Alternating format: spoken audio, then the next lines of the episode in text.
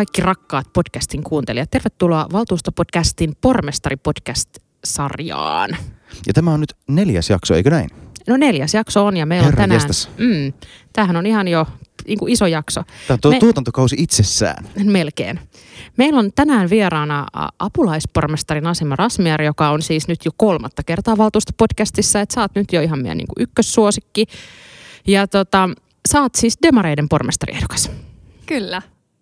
Todella mukava olla. Aina joka kerta ollaan vähän eri paikassa, mutta tota, tunnelma on yhtä hyvä. Näin se menee. Ja tota, ää, me ollaan niin kun ajateltu näin, että me kysytään tässä nyt sultakin, vaikka sä oot ollut meidän vieraana ja kaikki tuntee Nasiman, niin että ää, kerro vähän, että miten sä itse asiassa päädyit politiikkaan. Mikä oli se ensimmäinen kosketus? Niin. Kuka sut pyysi? Mitä, missä se tapahtui konkreettisesti? No miten? Joo, mä yritän tiivistää tämän jotenkin järkevällä tavalla. Äh, No, politiikkaan hän ei lähdetä, äh, kun vaan eränä päivänä tuntuu, että nyt olisi mukava lähteä politiikkaan, vaan kyllähän vaikuttaminen on aina ollut osa mun, jos ei nyt lapsuutta, niin vähintäänkin koko nuoruuden ajan, mutta mä jotenkin oletin, että, että eduskunta ja, ja näin ja poliitikkona oleminen täällä näin, että kunhan pääsis nyt joskus töihin sellaisten vaikuttavien ihmisten pariin, niin se oli ehkä riittävän suuri unelma ja, ja sitten jossain vaiheessa, kun se realisoitui, että, että vaaleihin kannattaa lähteä ja kannattaa pyrkiä. Mähän liityin jo demareihin itse asiassa tosi nuorena, että tämä ei ollut mikään niin kuin aikuisien kriisi. Minkä vaan- sä liityit? Ja oliko se ihan silleen, että sä, sä vaan Mä olin tiesit... TET-harjoittelun, menin oikeastaan demareitten puoluetoimistoon. Okei. Eli tää, onko tämä niinku siis yläaste, ei kun siis lukioikäisenä? Ei kun yläasteella Ylä, TET. Joo. yläasteikäisenä. TET-harjoitteluun menin, menin tosiaankin tota demareitten puoluetoimistoon ja, ja tota, jo silloin ajattelin, että, että mä haluan liittyä johonkin puolueeseen ja, ja muistaakseni taisin kysyä silloin omalta isältäni, että, että mihin nyt kannattaa liittyä, mikä puolue. Ja sitten hän sanoi, että no ei hän oikein tunne tätä suomalaista puoluejärjestelmää, mutta tuo sosiaalidemokraatit on universaali aate, että jos johonkin haluat, niin ei tule varmaan ainakaan pettymyksiä. Ja niin se oli, että mä kokeilin ja, ja menin ja tapasin siellä ihmisiä. Ja tietenkin sitten kun teet harjoittelujakso päättyi, niin oli jo paljon yhteystietoja, että ota tänne ja tänne ja tänne yhteyttä, että kyllä ne osas, osas pitää sut mukana ja, ja siitä eteenpäin sitten ää, toki tein elämässä muitakin asioita, että en nyt ollut mitenkään aktiivinen demaritoimija. Ja mä en ole sellaista, että jos nyt miettii jotain jos nyt edes voi sanoa, että mikä nyt on tämmöinen poliittinen putki ja putkea pitkin, niin sellaista pitkin en ole kyllä tullut politiikkaan, että kyllä mä sitä Mutta se aktiivisesti meni lähdin. niin päin, että sä menit itse tavallaan demareiden puoluetoimistolle, että et, ei niin päin, että demareiden puoluetoimisto otti sinuun yhteyttä. No tai ei sä nyt. No niin, mutta sitten vähän myöhemmin. Ei. No myöhemmin, joo, joo. No niin, nythän mä, mutta mähän on vasta nyt tässä tetti. Mä sanoin, että mä en osaa Tässä kestää nyt. Tässä nyt me, me mentiin avaa tämä Pandoran lipas, mutta me ei olla kyllä kysytty tätä sulta Ei aikaisemmin, koska tämä oli mulle ihan uutinen. Niin. Kyllä. Mutta sit, sitten tosiaankin mä äh, ihan äh, lähdin töihin eri hommiin ja oli opintoja tässä välissä ja jotenkin tuntui, että no hienoja asioita siellä tapahtuu, mutta onko sitten kuitenkaan ihan mun juttu ja, ja sitten sitä vaikuttamista sai niin monella muulla tapaa. Uh, mutta silloin kun mut valittiin siis vuoden pakolaisnaiseksi 2010, niin silloin jo- jotenkin pääsin ihan eri tavalla puhumaan myös itselleni tärkeistä asioista ja sitten taisin osallistua yhteen ohjelmaankin, joka oli sitten kuitenkin aika valtakunnallinen ja, ja tota, sitä kautta sai, sain myös paljon näkyvyyttä ja, ja siinä yhteydessä sitten aika sopivasti tuli myös eduskuntavaalit, jolloin kyllä minua sitten ihan Jutta Urpilainen pyysi ja kävin Jutan kanssa juttelemassa puoluetoimistolla ja ja tietenkin siinä vaiheessa, kun puolueen puheenjohtaja sanoi, että olisit erinomainen ihminen täydentämään meidän listaa, niin, niin kyllä se tuntui, että moni asia loksahti elämässä siinä vaiheessa. Ja nyt mä oon kohta kymmenen vuotta toiminut politiikassa. Aivan. Eli tämä on nyt, eikö tämä sun toinen kausi valtuutettuna? Kyllä.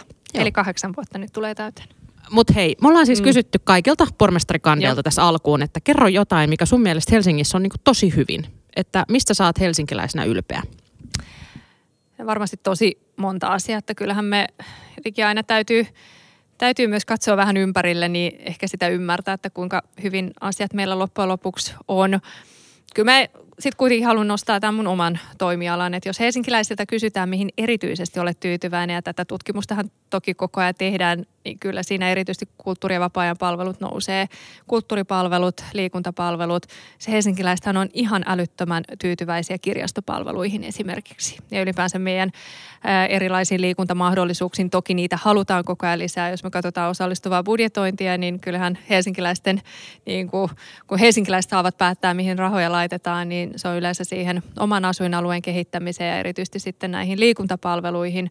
Mutta kyllä se tyytyväisyys tulee, tulee erityisesti näiden, näiden niin kuin palveluiden kautta ja tietenkin kun tässä koko tämän kauden olen toiminut kulttuuri- ja vapaa-ajan apulaispormestarina ja nähnyt läheltä myös sitä työtä, mitä meidän viranhaltijat tekee toimialalla, niin mm, voin hyvin kuvitella, että, että helsinkiläiset ovat suht tyytyväisiä näihin palveluihin. Hannua lukunottamatta, kun nostit käden. Ei, tämä käsi nostetaan ihan vaan sen takia, että me vaihdetaan näitä puhe, puheenvuoroja, vali, niin kuin pyydetään tällä tavalla, No niin, ettei puhuta tietää. päälle.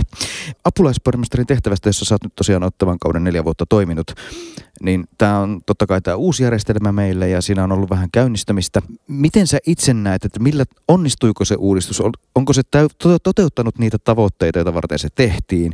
Ja onko siellä työnjaossa jotain, mitä sä lähtisit heti nyt tässä viilaamaan? No onhan tässä tietenkin tämän kauden aikana monenlaista käyty, käyty läpi ja, ja sanotaan näin, että eihän niin kuin kaikki ei ole tietenkään ollut au, aukoton. Tämä voiko olla, että, että valtava iso organisaation muutos, kymmeniä eri virastoja tota, yhdistetään neljäksi suureksi toimialaksi ja sitten siihen vielä tämä niin kuin uusi johtamisen järjestelmä, että on ollut valtava iso murros ja, ja kun itsekin on tästä joskus tuolla ulkomailla yrittänyt kertoa, että miten valtava ison muutoksen ö, olemme tehneet koko tässä meidän johtamisen järjestelmässä, niin kyllä se maailman mittakaavassakin on jo aika, aika niin kuin mielenkiintoinen ja Suomen mittakaavassa tietenkin täysin, täysin niin kuin poikkeuksellisen suuri ja, ja silloin täytyy antaa aikaa ja, ja yleensä niin kuin tiedetään hyvin Tampereella on ollut pidempään ja jo, ymmärtääkseni kollegoilta kun kysyn siellä, niin joka kausi jotain viilataan ja, ja varmasti meillekin tullaan näin, näin tekemään. Uh, Mutta kyllähän tässä olisi tärkeää katsoa, että, että miltä myös se tuleva valtuustokausi ja tuleva strategiakausi sitten tulee näyttämään ja, ja mehän olemme paljon painottaneet, että monia asioita voidaan kirjoittaa ja kirjoittaa ö, hallintosääntöön, mutta tavallaan millainen toimintakulttuuri sitten meillä kaupungin sisällä syntyy, niin siinä on nyt paljon kyse myös ihmisistä ja ihmisten välisestä kemiasta, mutta, ö, mutta nyt mun on pakko nyt vaan sanoa, että nyt kun me käymme vaaleja, totta kai tiedän, että poikkeuksellisen kiinnostavat, kiinnostavat vaalit on Helsingissä tulossa, että kun kenellekään ei ole jäänyt huomaamatta, että täällä erilaiset pormestarivaalit käydään ja mielestäni se ei ole ehkä välttämättä kuitenkaan näiden niin kuin vaalien se se isoin ja tärkein asia, mutta se, että ihmiset kiinnostuvat, niin mun mielestä se on demokratian kannalta aivan äärimmäisen tärkeä asia. Ja, ja kyllä varmaan nuo vaalikeskustelut, mitä tullaan käymään nyt seuraavien viikkojen aikana, niin varmasti jollain lailla näkyvät myös tulevassa strategiassa. Kyllä varmastikin.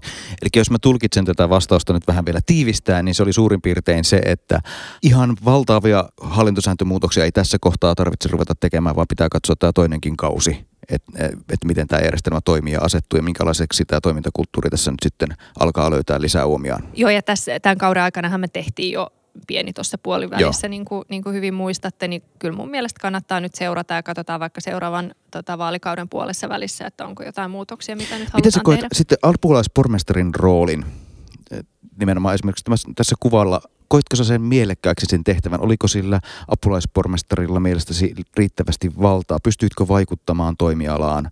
Oliko se mielekästä työskennellä apulaispormestarina? No onhan se tietenkin, koska äh, kyllä mä oon ihan jokaisesta päivästä nauttinut ja, ja ollut kiitollinen ennen kaikkea, että tätä työtä pääsen tekemään. Ja tietenkin johtuu siitä, että, että tämä kaupunki on itselleni valtavan tärkeä. Äh, mutta äh, eihän se, eihän se helppo ole ollut, että, että jos me katsotaan näitä kaikkia arviointikertomuksia, joita meille myös täällä valtuustossa on, on jaettu ja, ja niitä kannattaa ihan huolella analysoida. Mä luulen, että tämä oli sen verran uusi niin kuin kaikille osapuolille, että, että tietyllä tavalla miten me saadaan se toimintakulttuuri niin kuin järkevällä tavalla toimimaan ja tietenkään kun henkilöt ei tunne toinen toisensa ja, ja sitten yritetään katsoa sitä hallintosääntöä ja sitten tuntuu, että joku vaan menee sitten toista ovea pitkin jotain to, toista, toista kautta ja ei oikein pysy niin kuin mukana. Ja ja tässä on tietenkin ollut niin kuin pormestarin ja toimialajohtajien välinen suhde ja, ja sitten erityisesti niin kuin sitten pormestariston sisällä, että et myönnän, että ihmisille tämä näyttää ja aika ajoin on saattanut näyttää hieman sekavalta ja, ja tota, toivon, toivon niin kuin vilpittömästi, että, että me ollaan opittu tietyistä virheistä ja, ja pystytään enemmän tässä organisaation sisällä luottamaan myös toisimme ja, ja siihen, että jokaisella on se oma, oma alue ja oma tontti ja, ja sitten kuitenkin viime kädessä asioita tehdään yhdessä. No sä oot nyt ehdolla ol, pormestariksi oltuasi neljä vuotta apulaispormestarina, niin mitä sä tekisit toisin pormestarina? No varmaan kaikki, mitä tuossa edellä, edellä sanoin, että, että hyvä toiminta ympäristö- ja toimintakulttuurin rakentaminen. Toki sitä on paljon tehty tälläkin kaudella, mutta kyllä mä erityisesti haluaisin hitsata tämän kaupungin yhteen ja jotenkin vielä, vielä paremmin miettisin, että toki meillä niin kuin on ollut hyvää johtoryhmätyöskentelyä, mutta itse koen, että, että se sellainen niin kuin vilpitön ja avoin kulttuuri, joka, joka olisi kuitenkin viime kädessä meille hyvin antoisaa ja tärkeää, niin, niin aika ajoin tuntuu, että, että joku klikki siellä, siellä on vielä vähän lukossa. Että, että se toki niin kuin, sitä pitää avata ja, ja olla niin kuin myös rehellisempi ja uskaltaa puhua myös vaikeista asioista. Että, että meillä on vähän ollut sellainen tapa, että meillä tuodaan arviointikertomukset ja meillä on erilaisia tutkimuksia siitä, että mitkä asiat toimivat ja sitten toisaalta missä on niitä haasteita. Ja ainakin itsestäni tuntuu, että välillä ne haasteet aika helposti sitten sivutetaan ja, ja vaan jatketaan eteenpäin, koska täällä tapahtuu paljon. Ja jos te katsotte meidän kaupunginhallituksen listoja joka viikko, niin täällä on todella, todella isoja päätöksiä ja mä ymmärrän, että on iso organisaatio, mutta se, että isossa organisaatiossakin pitää pystyä pysähtymään ja, ja miettimään, että mikä on johdon rooli. Nyt tietysti korona-aikaan tämä tuntuu vähän hassulta kysymykseltä, mutta ennen koronaa pormestari Vapaavuori toimi jossain määrin tämmöisenä Helsingin omana ulkomaankauppaministerinä ja tavallaan kaupungin keulakuvana myös ulospäin markkinoi maailmalla. Koetko sä, että tämä on pormestarin roolia myös tulevaisuudessa sitten, kun taas rajat aukeaa? No kyllä mä koen, että se kansainvälisyys on meille tosi tärkeä ja siitä mä aidosti haluan kiittää pormestari Vapaavuorta, että hän on tehnyt tosi hyvää työtä ja, ja on jaksanut käydä, käydä myös maailmalla kertomassa, eikä se ole läheskään pois siitä työstä, mitä hän on sitten kuitenkin täällä tehnyt, että, että nämä ei ole ristiriidassa tietenkään toiset, toistensa kanssa ja, ja kyllähän me kaikki tiedämme, että, että meidän kannattaa tehdä paljon yhteistyötä eri kaupunkien kanssa ja, ennen kaikkea verkostoitua ja, ja sitä kautta sitä kautta tietenkin itse opimme ja, ja saamme sitä kautta paljon enemmän. Esimerkiksi tämä Agenda 2030 kestävän kehityksen raportointi, jossa Helsinki nyt kuitenkin ensimmäisten kaupunkien joukossa New Yorkin, New Yorkin kanssa oli sitä tekemässä ja nyt sinne on saatu valtava, valtava niin kuin kaupunkiliike taakse. Niin kyllä ne on tosi ainutlaatuisia asioita, että kannattaa muistaa ja muistuttaa ja ja ei meidän tarvitse aina seurata, että mitä muualla tapahtuu, vaan, vaan se, että tässä on aidosti ollut myös semmoista oma-aloitteisuutta. Ja, ja kyllä mäkin odotan, että pääsen taas, taas tota, käymään ja, ja jotenkin tekemään. Se kansainvälinen työ on, on erittäin tärkeää, että sitä ei pidä kyllä missään nimessä aliarvioida.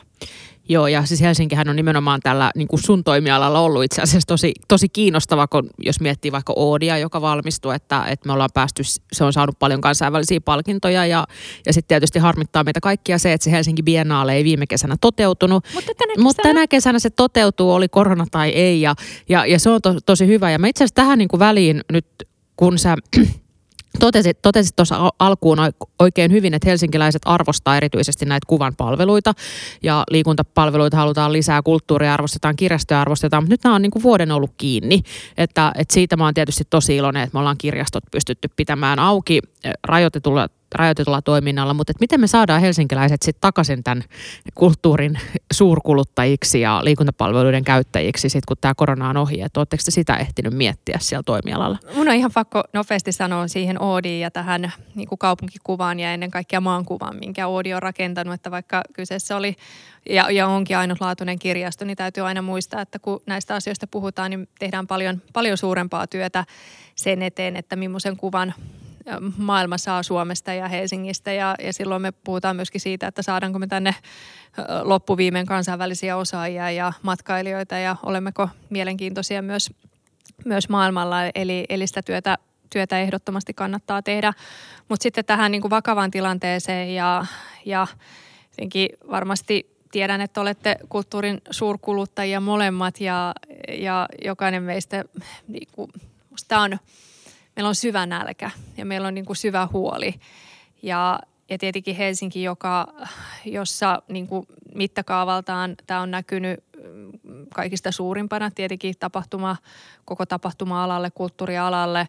Sitten täytyy muistaa, että ne urheilu, urheilu tota, katsomot ovat yhtä lailla olleet ole tyhjinä ja, ja puhumattakaan sitten tästä lasten ja nuorten harrastamisesta ja, ja ihmisten niin kuin hyvinvointipalveluista, jotka viime kädessä tulee siitä, että me liikutaan ja, ja koetaan, koetaan asioita, niin, niin kyllähän tässä ne vaikutukset on, on varmasti no mä toivon, että ne eivät olisi pitkäaikaisia, mutta, mutta kieltämättä nuorten parissa tilanne näyttää hyvin, hyvin vakavalta – mutta eihän tässä vaiheessa ole mitään muuta lääkettä kuin, kuin se yksi lääke ja se on rokotukset. Että, että jos äh, rokotukset, ja, ja, ja nyt puhutaan niin kuin viikoista, että, että jos me saadaan rokotukset kesään mennessä, niin tilanne on monien, monien toimijoiden, esimerkiksi kulttuuritoimijoiden kannalta täysin erilainen kuin että rokotukset saataisiin esimerkiksi syksyn mennessä, että muutamalla viikolla voidaan pelastaa itse asiassa monia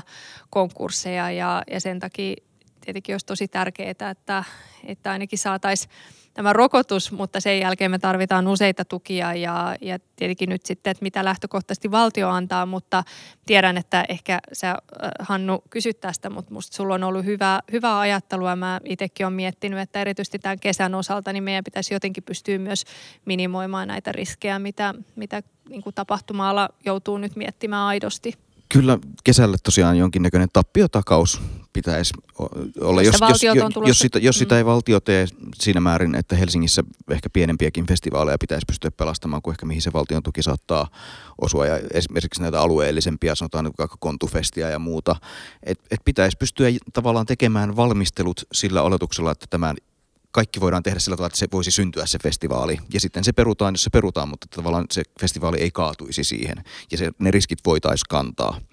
Et, et, kuitenkin Helsingille se on sitten niin kuin kohtuullisen pieni riski siitä, että, että jos, jos hyvin käy, niin on festareita, ja jos, jos tätä tukea ei ole, niin sitten meillä on vaan niin kuin tapahtumaton kesä. Ja sekin on valtava tappio tällaisen vuoden jälkeen, kun ihmiset haluaisi varmasti päästä keikoille ja nauttimaan yhdessä olosta. Näin on. Ja kyllä me päästään. Me ollaan nyt tänään, tänään optimisteja, vaikka mä oonkin usein sitä mieltä, että pessimisti ei pety. Tota, äh, Mutta hei, me mennään sitten asioihin. Helsingillä on niinku isot seuraavat neljä vuotta, että totta kai tämä korona varmasti meitä värittää aika paljon, mutta, että, mutta tota, kuten Demareiden vaaliohjelmakin lähtee siitä kohtuuhintaisesta asumisesta, niin miten sä näet tämän Helsingin, että mitä meidän pitäisi tehdä sille, että Helsingissä olisi kaikilla varaa asua? Vai, vai pitääkö sille tehdä mitään? No kyllä mä ehdottomasti näen, että, että meidän niin kuin valtio on se, että ensinnäkin Helsinki halutaan muuttaa, täällä halutaan asua, että kaikkialla päin Suomessa tilanne ei ole tämä. Ja, ja se, että et tietenkin meidän huoltosuhde niin kuin ympäri Suomea on vakava ja ei se tilanne nyt Helsingissä ole myöskään mitenkään kovin erikoisen hyvä, mutta mut, verrattuna muuhun Suomeen niin tilanne on toki parempi, koska tänne erityisesti nuoret haluavat tulla, tai nuoret erityisesti haluavat muuttaa ja opiskelijat ja, ja siltä osin tietenkin me tarvitaan, tarvitaan mutta mitä ne reseptit on? Mitä, Asumisen. Asumiseen. Mitä sosiaalidemokraattinen pormestari reseptinä tarjoaa ensi viikolla valtuustoon tuotavaksi? Mä luulen, että me ollaan jo tarjottu sen resepti tuossa, kun me tehtiin asumisen ja maan, maankäyttöohjelma, jossa me kaikki puolueet olimme, lähestulkoon kaikki puolueet olimme mukana. Ja kyllähän se resepti on vain yksinkertaisesti se, että, että jos ihmiset haluavat tänne ja niin lähtökohtahan ei ole se, että joku on ehkä esittänytkin, että laitetaan rajat kiinni joiltakin ihmisiltä, mutta meidän lähtökohtahan on se, että kaupunkiin saa tulla, että tänne täällä voi niin kuin rakentaa parempaa elämää ja, ja silloin meidän täytyy huolehtia, että, että ne asumisen kustannukset eivät karkaa käsistä ja siihen ei ole mitään muuta lääkettä kuin se, että sitä tarjontaa on sitten riittävästi. Eli rakennetaan lisää. Rakennetaan ilman muuta lisää ja, ja se, että millä tavalla sitä täydennysrakentamista sitten rakennetaan, niin silläkin on toki merkityksensä, mutta, mutta kyllä se, että se nostettiin nyt tuhannella, niin on, on esimerkiksi yksi lääke. Mutta tietenkin sosiaalidemokraatit myös lähtee siitä, että, että se asumisen täytyy olla kohtuuhintaista ja siihen tietenkin sitten tarvitaan erityisesti vuokra-asumista, aratuotantoa, mutta mä oon itse myös tosi voimakkaasti puolustanut esimerkiksi nuorten omistusasumisen mahdollisuutta, että meillä ei Helsingissä tilanne ei voi olla se, että, että jos sinulla nyt ei ole pesämunaa valmiiksi rakennettu, niin, niin sitten ei ole oikeastaan lainkaan mahdollisuutta esimerkiksi siihen omaan omistusasumiseen että me tarvitaan kaikenlaisia asumismuotoja ja me tarvitaan sellaisia alueita, joissa kaikki asumismuodot sekoittuvat ja, ja sitten tarvitaan lisää rakentamista. Kyllä se Demarilta kuulostaa. Kyllä se ihan Demarilta kuulostaa. Ei me, ei me sitä kyllä epäiltykään, vaikka, tota, vaikka tota välillä, välillä sä oot ollut kyllä onneksi myös niinku sopivan kriittinen maan hallitusta kohtaan musta näissä koronatoimissa ja musta se on ihan oikein. Oot ollut puolustanut Helsingin, Helsingin kantoja ja, ja tästä onkin hyvä lähteä siihen seuraavaan eli soteen. Ja, ja pormestari Vapaavuorihan on profiloitunut voimakkaasti soten kaatajana.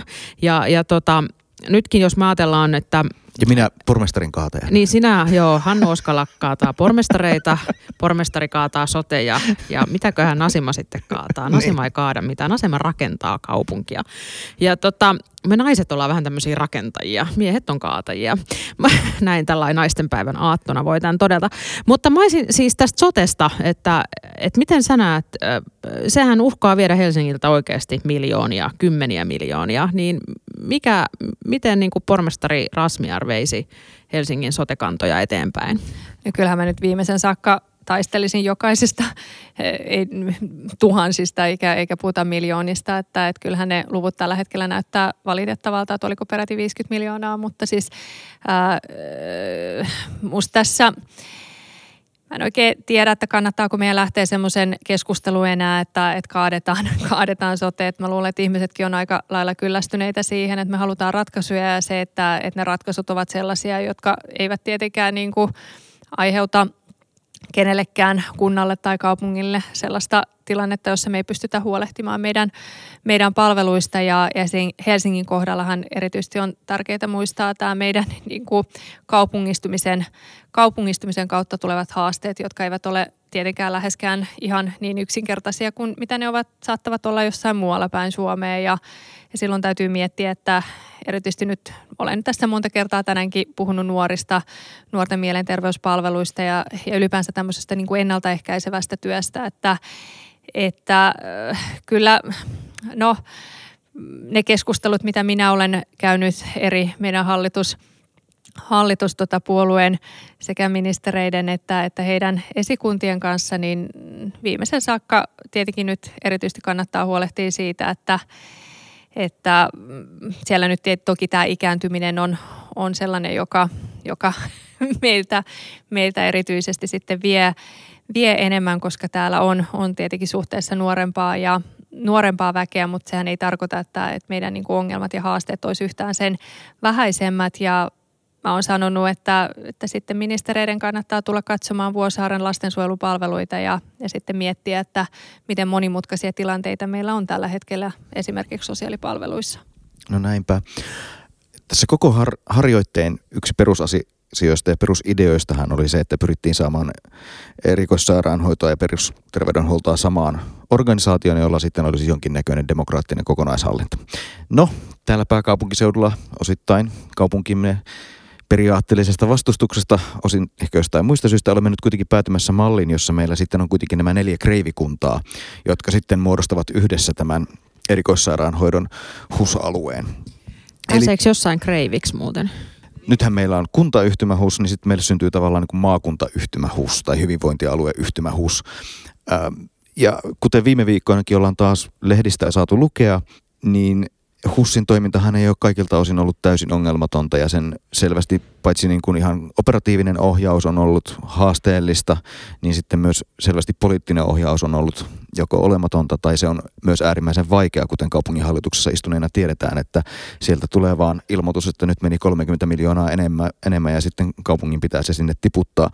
Onko sulla tarjota mitään ratkaisuja siihen, että millä tavalla tätä kaupungin ja sillä tavalla että meidän oman kreivikunnan ja sitten tämän HUSin välistä suhdetta voitaisiin kehittää tulevaisuudessa? No aina sitä voidaan kehittää ja tietenkin en, en tiedä, että meillähän konsernijaosto on, on ihan niin kuin omistuksenkin kautta meidän täytyy huolehtia siitä, että tämä niin kuin sekä yhteistyö että, että rakentava vuoropuhelu säilyy, mutta itse nyt on lähinnä konsernijaostossa istunut ja monta kertaa me nyt saadaan katsauksia, että onko se nyt vuoden aikana pari katsausta, että se ehkä tietenkään niin kuin näin konserniaoston jäsenen näkökulmasta se on, se on toki määrä, joka, joka on tarpeen, mutta, mutta kyllä siinä varmasti tarvitaan parempaa ja tiivimpää yhteistyötä ja olettaisin, että ainakin tällä kaudella varmasti nyt tietenkin tämä koronan myötä jotenkin kaikki olemme yhdistyneet eri, eri tavalla eri syistä, mutta, mutta toivon, että, että tässä olisi jo jotain tapahtunut nyt tämänkin kauden aikana, että, että ainakin tuon kollegan Sanna Vesikansan kanssa ollaan monesti tästä asiasta puhuttu ja itse kannan hieman huolta myös tämän sote-uudistuksen myötä, että miten, miten tämä yhteistyö sitten tulevaisuudessa, tulevaisuudessa onnistuu. Mutta ehkä tästä sotesta, sotesta vielä, niin kyllähän Helsinki kannattaa nyt tässä vaiheessa olla myös tyytyväinen siihen erillisratkaisuun, jonka olemme kuitenkin saaneet ja, ja toivon, että se nyt sitten säilyy ja pysyy, koska se on meille tietenkin tosi tärkeää, että että toki on alueita, jotka kokee tämän niin kuin epäoikeudenmukaisena, mutta sitten jos me mietitään näitä mittasuhteita ja, ja erityisesti niin kuin Helsingin kokoa, niin pidän ihan välttämättömänä, että edes se erillisratkaisu kuitenkin tässä syntyi. Vaikka se sitten johtaa leikkauksiin muista palveluista. Mutta tota, mennäänkö sotesta eteenpäin ja, ja tota koulutukseen? Helsingissä on, me ollaan oltu ylpeitä siitä, että meillä on Helsingissä on Suomen parhaat koulut ja, ja tota, näin on varmasti oleva jatkossakin, mutta et miten, miten, miten, miten sä näet, että mitä meillä siellä koulutuspuolella pitäisikö tehdä jotain?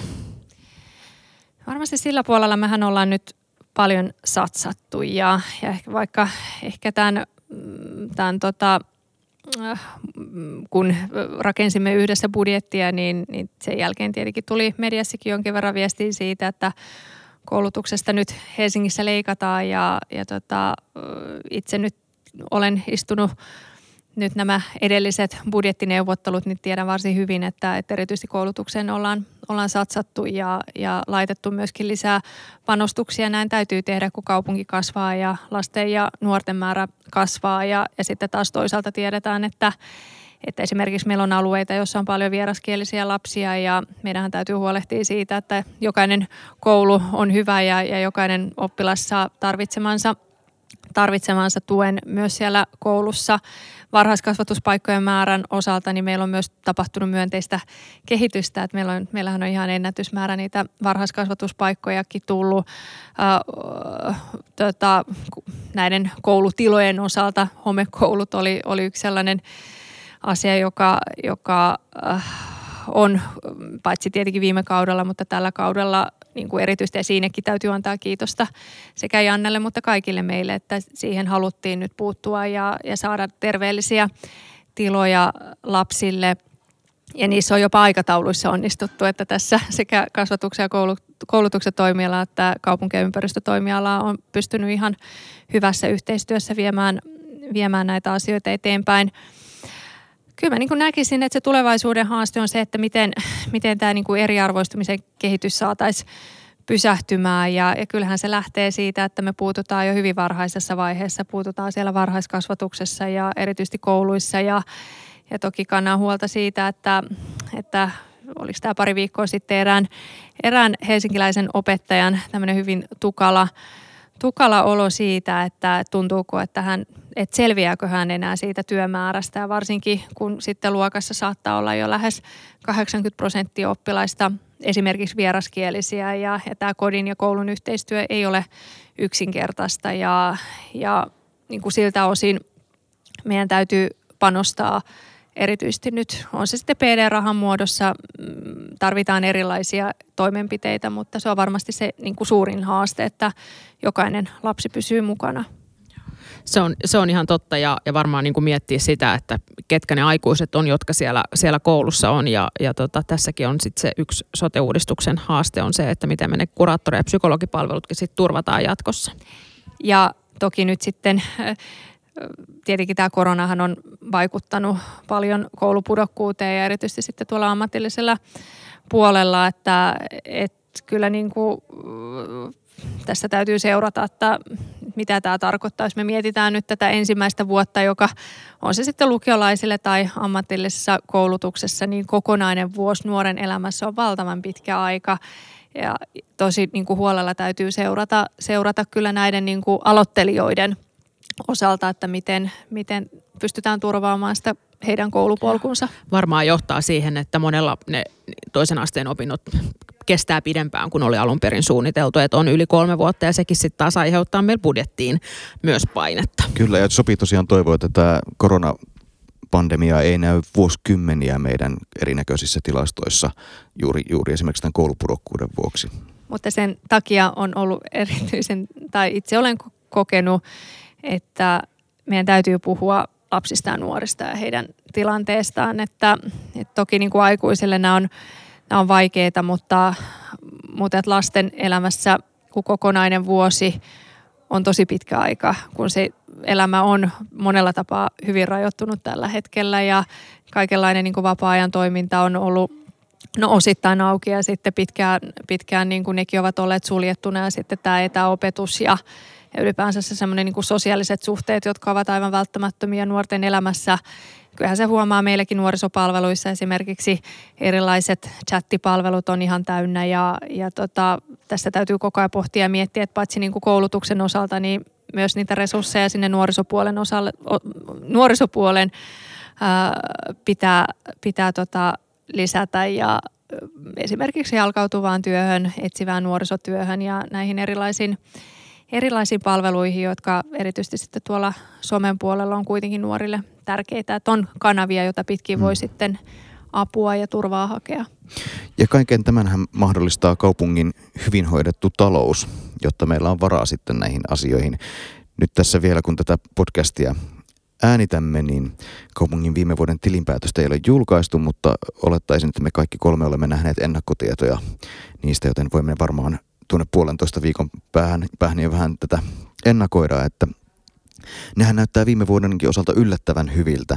Ja, ja Helsingin taloustilanne ylipäätään eroaa muista suomalaista kunnista todella voimakkaasti. Me ollaan tosi voimakkaasti kasvuvetoinen ja ollaan pystytty jopa laskemaan veroprosenttia siinä, missä suurin osa suomalaista kunnista painii todella syviä ongelmien kanssa. Onko jotain sellaista talouden, talouden hallintaan ja ylipäätään Helsingin talouteen liittyvää asiaa, joka sua, sulle tulee suoraan mieleen? Esimerkiksi on, onko jotain kaupungin tuloihin, tulopuoleen liittyvää kysymystä, johon sä puuttuisit pormestarina? Tietenkin tämmöinen vakaa, hyvä talous on täys perusedellytykset siihen, että me pystytään huolehtimaan kaupunkilaisista ja, ja ennen kaikkea meidän palveluista ja, ja tästä hyvästä taloustilanteesta kannattaa kiittää meidän veromaksajia ja erityisesti tietenkin yrityksiä ja, ja yhteisöveroja ja, ylipäänsä tämä meidän tuloverotusosuushan on, on ollut hyvä ja, ja se, että työllisyys, toki tässäkin täytyy huomata, että työllisyys, työllisyyteen osalta tiedetään, että tämä korona tietenkin on vaikuttanut merkittävällä tavalla ja, ja vaikka viime vuosi näytti vielä yllättävänkin hyvältä, että olen itsekin yllättynyt siitä, että miten, miten niin kuin vähin vaurioin selvisimme, niin se ei tarkoita, että tietenkään niin kuin tämä tulevat vuodet on sitten yhtä hyviä, että siihen kannattaa varautua, että nämä koronavaikutukset saattaa näkyä niin kuin pidemmällä aikavälillä. Mutta kyllä mä niin huolehtisin tietenkin ennen kaikkea siitä, että meillä on erityisesti e, yrityksille, niin kuin tähän saakka, on oikeanlaiset ja hyvät toimintaedellytykset mm. ja toimintamahdollisuudet. Mitä sä ajattelet investoinneista, että, että kaupunkihan kasvaa voimakkaasti ja meidän, meidän totta kai täytyy sitten, samalla kun kasvetaan, niin täytyy rakentaa myös kaupungille uutta infrastruktuuria ja muuta. Mitä, sä pidät, mitä, mitä ajattelet kaupungin omasta investointitasosta ja sitä, sitä kysymyksenä sitten jatkokysymyksenä tavallaan myös se, että voidaanko sitä mielestäsi tehdä miten paljon ihan suoraan velkarahoitteisesti? Saako kaupungin velka määrä kasvaa, jotta me tehdään enemmän investointeja? No kaupungin velkamäärähän ei ole kasvanut ja, ja toisaalta me ollaan pystytty sitä myöskin lyhentämään, että sikäli Helsinkihän on todella niin kuin poikkeuksellisen hyvässä tilanteessa, mutta esimerkiksi nyt sitten kun meillä oli ja on tämä koronatilanne ja, ja varsinkin nyt tässä edellisessä budjettineuvotteluissa ainakin meidän ryhmä sosiaalidemokraatit painotti, että, että tässä vaiheessa kannattaa niitä investointeja myös täysimääräisesti tehdä, että jos meillä on ratikkahankkeita ja erilaisia erilaisia investointeja, jotka ovat siellä seisoneet, niin ei niitä, ei niitä niin kuin tässä vaiheessa koronan takia kannata pysäyttää, vaan ennen kaikkea sitten otetaan vaikka sitä lainaa vähän enemmän ja toteutetaan ne investoinnit, koska viime kädessä investoinnit ennen kaikkea antavat, antavat ja, ja kantavat tätä kaupunkia eteenpäin.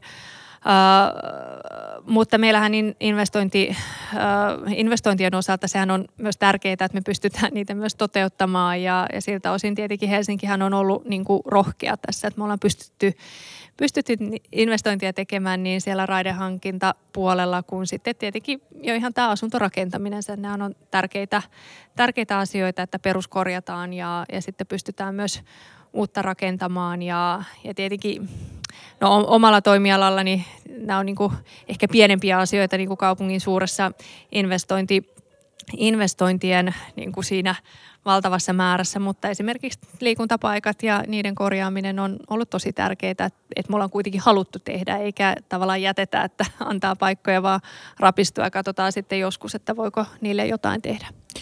Joo. No tota, yksi asia, mikä on paljon puhuttanut ja mistä on niin päätöksiäkin tehty ja mikä näyttäisi olevan yksi vaalikeskustelun aihe on tämä meidän Helsingin ihan keskustan elävöittäminen. Et jos me mietitään vaikka niitä yritysverojen maksajia ja muita, niin, niin tämähän näyttää aika surulliselta tällä hetkellä tämä tilanne. Niin mitä keinoja sä näkisit tämän meidän niin ihan kantakaupungin ja ydinkeskustan elävöittämiseksi?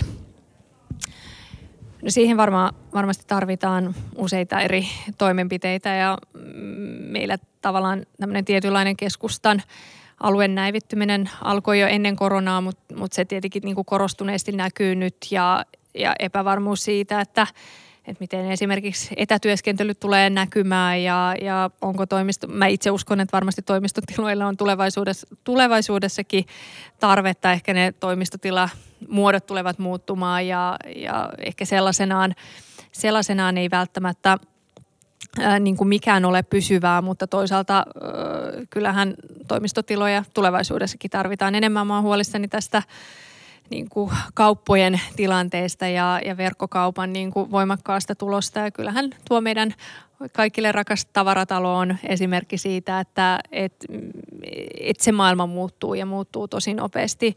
Ja silloin meidän pitää jo ymmärtää, että, että jos ei nyt tulla ostamaan sitten sitä tiettyä hattua tai, tai niin kuin vaatetta, niin mitä varten keskustaa sitten ylipäänsä ihmiset tulevat. Ja kyllä mä näen, että se vastaus tosi pitkälti tulee erilaisista elämyksistä ja niin kuin ravintoloista ja terasseista ja kulttuurista ja, ja kaikesta siitä, mitä ei voi sitten kokea jossain kauppakeskuksessa esimerkiksi. Onko vastaus kävelykeskuston laajentamiseen siis kyllä? No kyllähän sitä osittain täytyy laajentaa ja tiedät, tiedätte varsin hyvin, kun olemme näitä päätöksiä tehneet, niin, niin kyllä sosiaalidemokraattien näkökulmasta tähän pitää suhtautua nyt avoimesti ja varsinkin kun sitten tuolta Etelä-Satama-alueelta saadaan vähän sitä rekkaliikennettäkin vähennettyä, niin, niin annetaan nyt aidosti mahdollisuutta yrittäjille miettiä, että voitaisiinko esimerkiksi näitä meidän hienoja upeita paraatipaikkoja aidosti käyttää ihmisten tarpeita varten ja, ja sitten autoilijoille mietitään sitten muita järkeviä reittejä. Ja pormestari Rasmairin kaudella varmastikin sitten rakennetaan myös se uusi design- ja arkkitehtuurimuseo tuohon Etelä-Satamaan, eikö näin? No ilman muuta ja se on ehkä tämän kauden sellaisia niin kuin itselleni suurempia onnistumisia ja onnistumisia ennen kaikkea sen niin hyvän yhteistyön kautta, mitä, mitä täällä ollaan pystytty eri puolueiden kanssa tekemään. Mä en tiedä, ollaanko me mistään niin kuin oltu niin yksimielisiä ja, ja sitten taas toisaalta olihan se hallitukseltakin hieno asia, että vaikka kyseessä on toki valtion museot, niin, niin oli hienoa, että erityisesti tämmöisen niin kuin korona-aikana pystyttiin kuitenkin tekemään merkittävä päätös ja, ja sanoinkin, että varmasti tulee olemaan se koronan tärkein symbolinen päätös, jonka pystyimme tekemään viime vuoden puolella. Joo, olisi, olisi varmaan voitu jutella vielä paljon muustakin, esimerkiksi siitä, että minne ne autot tästä kantakaupungista sitten laitetaan, koska ne ei, ei demareiden mielestä ilmeisesti sinne maanalaisille kadullekkaan kuitenkaan pääse. Niissä Mut, on etupyörät, jotka kääntyy ja niin, se on niin. niiden semmoinen keskeinen mut, ominaisuus. Mutta tavallaan jotenkin... Laura oikeassa, niin. että, että eihän me voida ajatella, että että niin kuin kantakaupunkiin ei pääsisi autolla ja, ja, ja jo ihan pelkästään sen takia, että tavaraa tuodaan autoilla niin kuin niihin ravintoloihin ja, ja tota, eri, eri liikkeisiin, että, että totta kai se täytyy olla mahdollista, mutta, mutta sitten samaan aikaan täytyy miettiä, että, että tota, jos New Yorkissa tähän pystytään, niin kyllä varmaan meilläkin osataan siihen keinoja löytää. Ja mä aidosti uskon siihen, että, että meillä on, ei ole niin keskusta-alueella monta sellaista todellista niin kuin mielettömän, no on paljon hienoja paikkoja, mutta jos mietitään erityisesti tämmöistä niin kuin ravintolaterassi maailmaa, jota, jota kuitenkin voisi rakentaa, joka olisi ennen kaikkea ihmisiä varten ja, ja sitä kautta saataisiin myös niitä, eihän autoilijat sinänsä pysähdy keskustaan eikä välttämättä niitä euromääriä tänne tuovat, mutta ne ihmiset, jotka sitten tulevat julkisilla joukkoliikenteellä ja haluavat viettää iltaansa ja päivänsä keskustassa, niin eikö vaan, että jos me mietitään aidosti keskustan elävöittämistä, niin sillähän on merkitystä, että ihmiset haluavat kuluttaa ja viettää aikaa keskustassa. Joo. No näinpä. Näin se on. on kaikilta meidän vierailta kysytty viimeisenä tämmöisenä mukavana kysymyksenä sitten, että mitä kirjaa suosittelisit meille ja kuulijoille? no mä voisin valita tähän Leena Malkin, mitä tiedämme terrorismista. mulla oli ilo valita Tieto Finlandia tänä vuonna, ja, tai oikeastaan viime vuonna, ja, ja tota, siinä sain lukea kuusi upeaa tietokirjaa. Tämä ei ollut se mun voittajakirja, mutta siitä huolimatta mä haluan sen tässä – tässä nostaa, koska musta se on niin kuin hieno, hieno esimerkki siitä, että miten hyvinkin monimutkaisesta asiasta ää, voidaan hyvin kiihkottomalla tavalla kirjoittaa ja, ja jotenkin sitten tuoda sitä historian perspektiiviä ja, ja jotenkin sen niin kuin monimutkaisen ilmiön jotenkin ei siinä niin kuin yksinkertaisteta, mutta, mutta hyvin pystytään avaamaan kuitenkin lukijalle ja, ja opin paljon terrorismista ja, ja siitä, että minkälaista se on ollut eri vuosikymmeninä. Ja, ja sitten vielä loppuun, tässä, tämä on ihan kauheat, kun me kysytään näitä kirjasuosituksia, kun näähän on pakko sitten lukea kaikki itteeksi, niin. Mm. Mutta tota, vielä loppuun se, että mikä on sun lempipaikka Helsingissä? Mä oon miettinyt nyt niin kuin vaalien aikana, mun täytyy oikeasti tähän saada se nopeasti puhe, koska sitten mä rupean miettimään, toi ja sitten toi ja sitten tämä on aivan ihana, mutta kyllä mun nyt on vaan pakko sanoa, että mun oma koti, äh, kotisaari, Lauttasaari on, on tietenkin mulle tosi, tosi rakas paikka ja huomasin, että noita pormestariehdokkaita oltiin kuvattu Ylen, Ylen juttu, jossa meitä oli kuvattu eri puolella Helsinkiä. Oli siellä peräti neljä ehdokasta Lauttasaaressa, mutta mä olin ainoa, joka osuu siellä Lauttasaaressa, niin mun pitää niin kuin puolustaa, että, että tietenkin jokaiselle meistä oma asuinalue on, on tärkeä paikka ja, ja kun mä siellä vietän aikaa mun lasten kanssa ja, ja sellaiset ihanat onnelliset hetket liittyy kuitenkin viime kädessä elämässä siihen, kun on, kun on ja saa olla oman perheen kanssa ja kyllä ne sitten kiteytyy siihen omaan asuinalueeseen ja Lauttasaarihan on tosi ihana, mutta sitäkin voi, erityisesti sitä merellistä puolta voi vielä kehittää. Sinnekin mä halusin enemmän ravintoloita ja terasseja. Mulla on no, tämmöinen ravintolaterassi. No se, me halutaan niitä, ka- me halutaan niitä tulee, rakennetaan lisää ja sinne tulee lisää asukkaita, niin, niin sitä kautta me halutaan, me halutaan lisää terasseja kaikkialle ja me halutaan terassi-ilmat Suomeen. Mutta, mutta tämä on nyt hyvä vastaus, koska kyllähän me kaikki halutaan niin sitä omaa elinympäristöä parantaa ja, ja jos ei se olisi niin yksi lempipaikoista, niin, niin sit se olisi vähän tylsää, että, että näin se menee. Mutta mä en ole ainakaan valtuustosta kovin monta kertaa Lauttasaaresta puhunut. Meillä on täällä kyllä innokkaita. Lauttasaari. Onnellisten saari, onnellisten, onnellisten saari, näin se menee. Hei Nasima, kiitos. Ihan mahtavaa, että tulit. Ähm, menestystä, kohtuullista menestystä pormestarikampanjaan ja vaalikampanjaan ylipäänsä. Äh, 18.4. me sitten nähdään, että miten tässä käy. Tässä käy hyvin. Kiitos. Kiitos. Siinä oli siis Nasima Rasmiar ja itse asiassa mua harmittaa yksi kysymys, mitä mä en kysynyt. No mitä? Että onko hän käytettävissä apulaispormestariksi vaalien Aivan jälkeen? totta, mutta Mm. se jotenkin ehkä voisi ajatella, että vastaus tähän olisi myönteinen. Niin mä jotenkin ajattelisin, tai se mä olisin yllättynyt, jos se olisi, se olisi kielteinen, koska äh, et ehkä, niin, olisi pitänyt kysyä. Kyllä ja mielenkiintoista tietysti sitten vaalien jälkeen on nähdä myös se, että kun tämä paikkajakohan voi myös hiukan muuttua, että onko se apulaispormestari Rasmiar sitten tuota, kulttuurinen vapaa-ajan apulaispormestari vai ehkä jokin muu. Näin se menee. Sehän, sehän, sehän nähdään myös sitten 18.4. jälkeen, kun Dehon tekee, Dehon tekee tekoja. Mutta mikä, mikä sulla jäi mieleen tästä? No siis Nasimahan on ihan hir- hirveän taitava poliitikko ja sympaattinen ihminen. Ja tota, sitten siitä seuraa vähän tällaisessa hy- hyvähenkisessä haastattelussa sellainen, että semmoisen konkreettisen suoran asian saaminen on lähestulkoon yhtä vaikeaa kuin sosiaalidemokraattien Helsingin vaaliohjelmasta. Joo, näin se, näin se on, että kaikkea, kaikkea kivaa ja, ja tota, ei me oikein saatu häntä nyt kiihtymäänkään. Ei. Olisi pitänyt miettiä joku semmoinen kiihtymisen aihe. Niin ja sitten ehkä olisi pitänyt ehkä vielä vähän tiristää. Mä pari kertaa yritin semmoista, niin kuin, että, että saisiko vähän konkreettisemmaksi ja suoremmaksi vielä, mutta, mutta se et, tulee niin taitavasti semmoinen poliittinen teksti sieltä, että sitten Että se on... voisi luulla, että olisi ollut pidempääkin kuin kymmenen vuotta. Niin, voisi ajatella. tätä politiikkaa Kyllä. tekemässä. Ehkä se jätti se TET-harjoittelu siellä, siellä puoluetoimistolla semmoisen niin kuin, ö, lähtemättömän vaikutuksen. Kyllä. Mutta hei, kiitos kaikille. Ja, ja tota, valtuustopodcasthan nyt siis tietysti tässä vaalien alla vain kiihdyttää tahtiaan. Kyllä, meille tulee sekä Lauran että minun haastattelut ja sitten tulee vielä Paavo Arhimäen haastattelu ja toivon mukaan myös nyt kun kokoomus on tätä äänitettäessä onnistunut yhden pormestariehdokkaan jälleen valitsemaan, mutta ei vielä sitten ihan virallisesti häntä nimeämään, niin tuota, Niin, va- sitten se paras pormestariehdokas jää viimeiseksi. näin juuri ehkä sitten Näin se menee. sanotaan. Yes. Hyvä. Moi Kiitos. moi. moi. moi.